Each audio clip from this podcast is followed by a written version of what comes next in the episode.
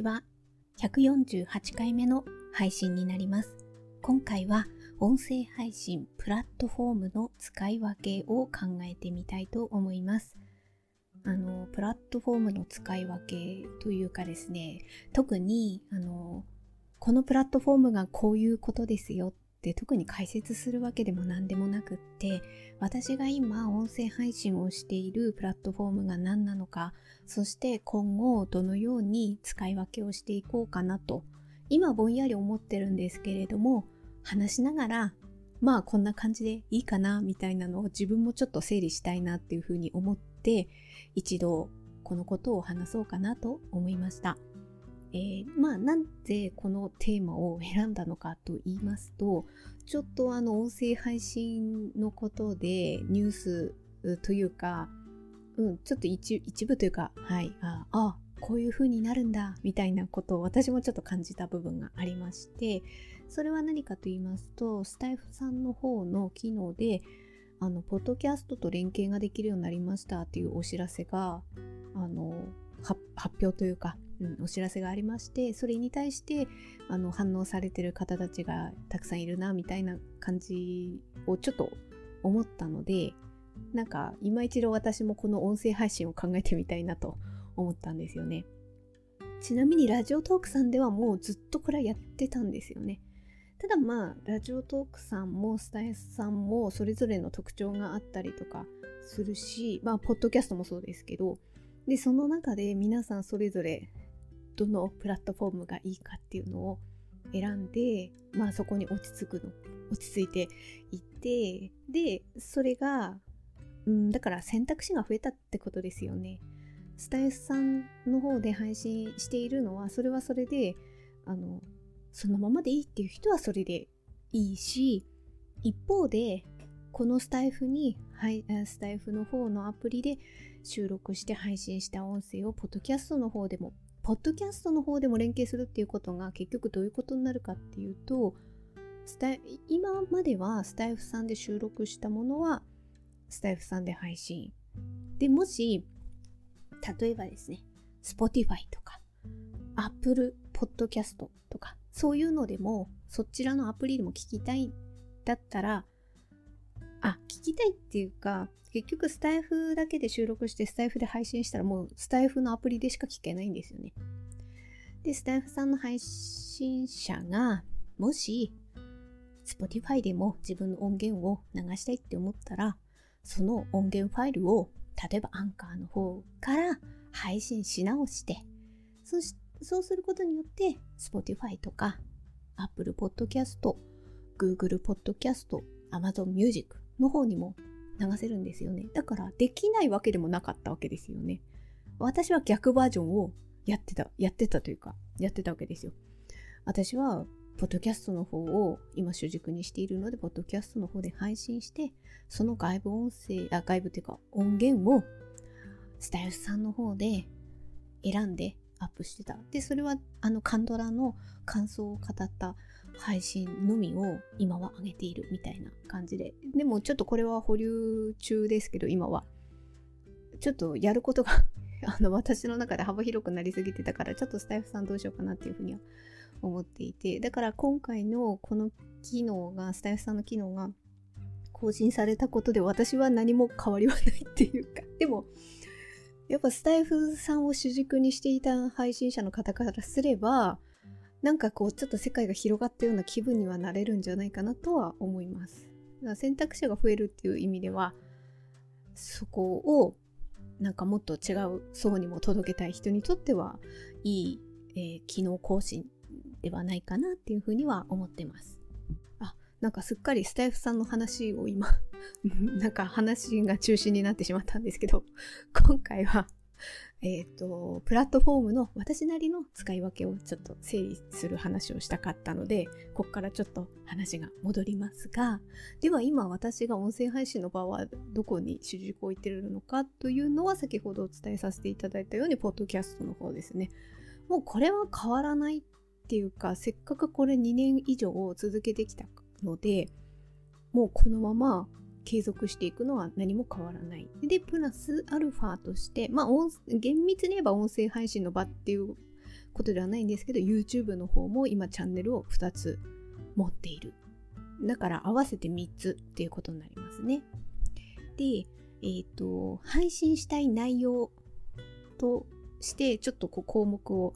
私いくつかあるんですけれどもこれを改めてちょっと上げていきますとカンドラの感想。あと文房具についてあと刺し子について。あと時には最近あんまり全然登場してきてないんですけどうちに猫様がおりましてその猫の話なんかも。そうですね。ポッドキャストの方でかなり前の方にはもう一回猫の話とかしてたんですけど。今もねえっ、と私今リビングで収録を撮っているんですがリビングの片隅にニトリさんの、えー、で購入したまあこれは厳密にはちょっといただいた猫ベッドがありまして、それだいぶ気に入ってるんですよね。ちょっと深型なんですよ。猫ベッドって結構こう浅い。まあ、多少囲まれてたりとかしますけど、浅いものが主流ですけど、ニトリさんのちょっと深型にできて折り返すことができるみたいなのがあって、結構ふわふわのなんか肌触りもって、やっぱりこう猫ってこう包まれるのが好き だったと思うんですよね。箱とかね、よくあの入り込んじゃう猫とかいますけど、だからその猫ベッドがすごい気に入っていて、まあ今はその猫ベッドが丸いんですね。まん丸の形してるので、それに沿ってもう丸くなって寝てます。はい。あまあまあ、あの今はそんな、あのうちの猫は眠ってるんですけれども、あのたまたまにというか結構前には猫の話なんかもしてた時はありましたなので何かちょっとね思うことがあったら猫の話ももしかしたらするかもしれないであとはまあ、もう一つとして日々思ったことですね。これは今回の配信のようなことに関連しますね。何か音声配信業界で何かちょっと動きがあったら、そのことについて自分が思うことを話したりとか、今日はたまたまそのスタイフさんのニュースがありましたので、ちょっと音声配信のことで思うことみたいなことで話しております。うん、まあ今ような、今のように、あと、あげた内容のことを話していて、で、それをそれぞれ使い分けしているっていう感じですね。で一番差別化してるのは、刺し子に関してですかね。刺し子の YouTube に関して。これは本当に単独であのこのチャンネルを運営しているっていう感じです。もうとにかく差し子、ほぼ差し子の話しかしないっていう YouTube です。でもこれはこのスタイルのままで私はいいんじゃないかなっていうふうに思っていて、で、時々、ポッドキャストの方で、その差し子のことで、ちょっと思うことがあったら、それはポッドキャストの方で話したりはします。あの、なんか作る上での過程のことだったらやっぱ映像がないと伝わりにくいんですよね。だから制作過程のことは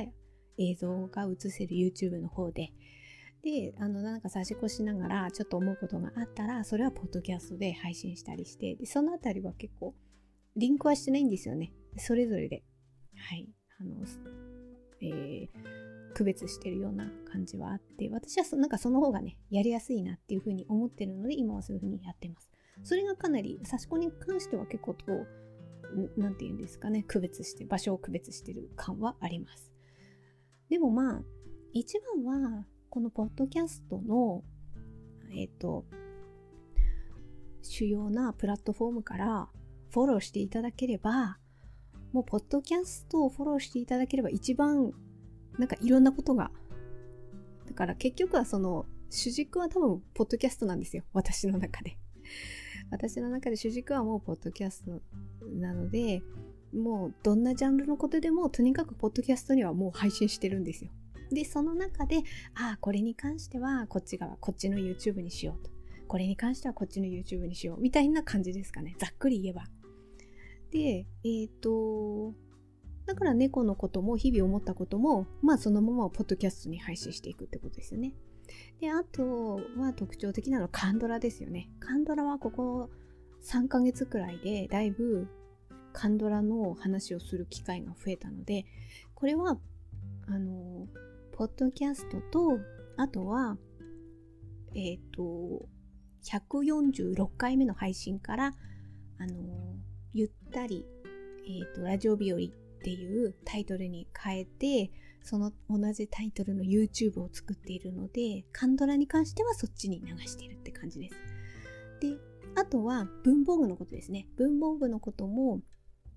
あの映像として見れた方がいいなっていう風にその方が話しやすいんですよね。この文房具を買ってこれはこんな感じでみたいなことを話す時に映像があった方がやりやすくてでそれを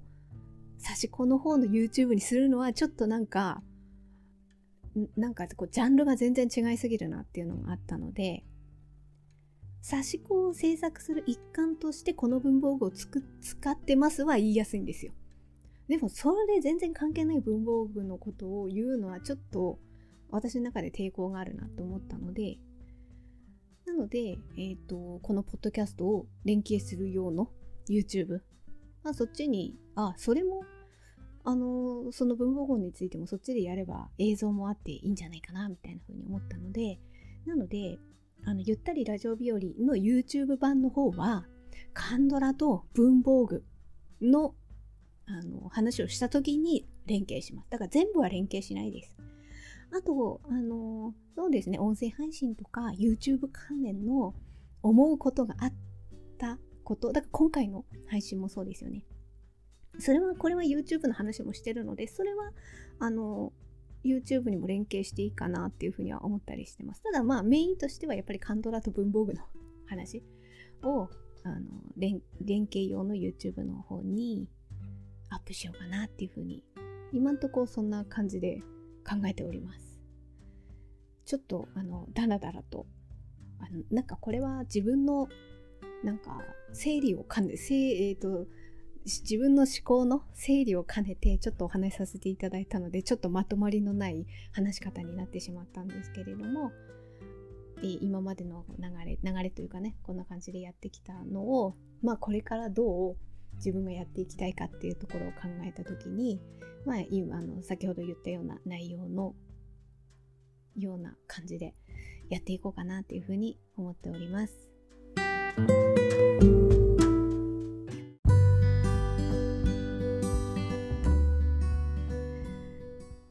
では、ここからはちょっとアフタートークということで全然違うことを、でも今日は関連することなんですけど、あの、このアフタートークではどどのジャンルにも入らないなんかちょっとこれ言っておきたいみたいなただただ喋りたいみたいなことがあったらそれ喋ろうかなと思ってアフタートークにしようと思ったんですけどあの YouTube の方の差し子用の YouTube やってるんですけど動画だとやっぱり容量が大変なんですよねこれが本当に今それが辛いただそれが辛い話をしたかっただけですストレージの容量が足りなくて大変だみたいなことをちょっと話したかったんです。こそっとここで。なんかそれを思うとやっぱり本当に音声メディアっていいな、音声配信っていいなってすごい思います。ここが私やっぱり落ち着くみたいなことをすごく感じます。音声配信のこのファイルで容量が足りないってことないし、あの全然動画に比べたら編集をして保存とかするじゃないですか。あれの時間とかが映像があるのと比べるとやっぱ全然速さが違うんですよね。だからまあ容量が違うからっていうのがあるんですけど。だからまあポッドキャストって本当私好きでずっと続けられてんだろうななんていうふうには思っているんですけどでもまあ差し子の方は映像がないとわからないので言葉だけでわかんないのでなので動画で撮っているんですけどまず容量が足りない。で Google フォトもあと一番辛いのがやっぱ iPad のストレージが64ギガのものを使っているんですけどもうなんか消して消して消して消してえっとちょっと隙間を空けてその隙間にすぐなんか動画が入り込んでまたいっぱいみたいな感じを今本当にギリギリでやってるって感じなんですよね。でなんかこの動画を入れるために過去の動画を消したりとかするとその動画があやばいこれまだあの編集中の動画だったってなって私あのブロのアプリで編集動画の編集してるんですけどブロの画面が開いたら真っ黒になってて あこれさっき削除してしまった動画ファイルだったみたいなことになって。でもまあ削除になってもなんとか Google フォトに連携されてたりとかするからゼロにはかろうじてはならないんですけどただそっからまたもう一回 iPad のあの中に入れてで編集もちょっと1個前の編集とかになってたりとかするからゼロじゃないからまだいいですけど動画は残ってるからまだいいですけどあでもまた BGM ちょっとちゃんと入れ直さないととかそんなことをやっていてあの差し子の YouTube の配信頻度が今なんか空いてしまっている。それなりにとん、えーと、できれば週に2回くらいのペースでは投稿したいなって私は思ってるんですけど今ね私あの配信した日付とかちょっとノートにメモっていてそれを今ペラペラ開いてるんですけど47回47本配信配信っていうか投稿してるんだそれが11月7日に投稿してて、今日16ですよね。だからもう1週間経っちゃってるな、1週間以上経ってるから、本当は、あの、先週中にもう1本アップできたはずなんですよ。この容量問題がどうにかなっていれば、もうちょっと容量に空きがあって、動画もえーと、その中に入れられて特に動画を消すこともなく編集とかして YouTube までアップできればもうトントントンとアップできるはずなんですけど本当は、えーと、収録してるのは2本分は収録してるんですけどだからね先週もう1本やってで今は2本目の取りためてた2本目の動画編集をすればいいとか思ってるんですけどでもその1本目も上げられてないっていう状況でなんか交通渋滞が起こってるみたいな感じなんですよね。それを今なんとか。てかとにかく一本今日あげ、あ、今日、まあ、これから 説明文とか入れてあげれる状態にしたら、で、あげちゃったら、もうその動画とかをちょっと整理して、で、次の動画の編集にかかってみたいなことをね、はい。せっかくなんかそれなりに私の中では軌道に乗ってああやりたいなって思ってることが見つかってやれているのでななんとかこの容量問題をクリアして。はい。はあの追加すりゃいいっていう話ではあるのですがそこら辺のまあまあなんかうまい方法あるかなとかあともうちょっと言えば iPad の今ブロでやってるって言ったんですけど例えば iPad の LumaFusion っていうアプリで動画編集をすれば外部ストレージから直接動画の編集ができるみたいなんですよね。でそうなると例えば外部記録の方に動画を入れてそしてあのケーブルでつないででその記録媒体の方と iPad をつないででそして編集をすれば特に iPad の容量を動画でもういっぱいいっぱいになってみたいなことは避けられるんですよね。でもそうすると LumaFusion のアプリ買わなきゃいけないでしょ？あと LumaFusion のアプリをまた覚えなまたっていうかどうその動画のルマフュージョンの使い方を覚えなきゃいけないでしょ？で、そうすると今までのブロで作ってた動画の雰囲気が変わるんじゃないかな？で、どれくらい同じにできるのかとか。ただ BGM は別にルマフュージョンの方に取り込めば BGM も今のと同じの使えますけど、それも覚えなきゃいけないですよね。やっぱなかなか覚えるのねあ特にこの動画編集アプリを覚えるのって結構なちょっと自分の中では負荷がかかるなっていう。覚える。でもねなんとか私もそういうのについていって臨機応変にある程度こういう操作性に慣れてるとなんかこう視野が広がるしできることが増えるしそれは自分にとっていいなと思ったりとかするんですけどちょっとまだ踏ん切りがつかない。まずはそのねルマフュージョンのアプリがね、もっと前に買ってれば、もうちょっと安かったんですけど、なんか値段上がっちゃってるんですよね。で、私今ちょっと思ってるのは、もし動画、あ、動画じゃないや、そのアプリのセール、セールがね、定期的にあるみたいなんですよ。それがもし今年中にもう一回とかあったら、そこで安くなってたら買おうかな、みたいなことをちょっと今、ぼんやり頭の中で考えております。まあなんかこんな話ってなかなかあの誰にもできない話なのでそもそもこの音声配信も YouTube の配信も誰も知らないですからね。一人でやってることなので。なのでちょっとあのここだったらこそこそ話せるかななんて思ったので特にアフタートークの方で最後の最後の方でお話しさせていただきました。はい、ということで、えー、今回は音声配信プラットフォームの使い分け。そしてアフタートークとしてちょっとストレージの容量が足りなくて困っているというあの話をいたしました。本日の音声配信は以上となります。最後まで聞いていただいてありがとうございました。程よい一日をお過ごしください。スノーでした。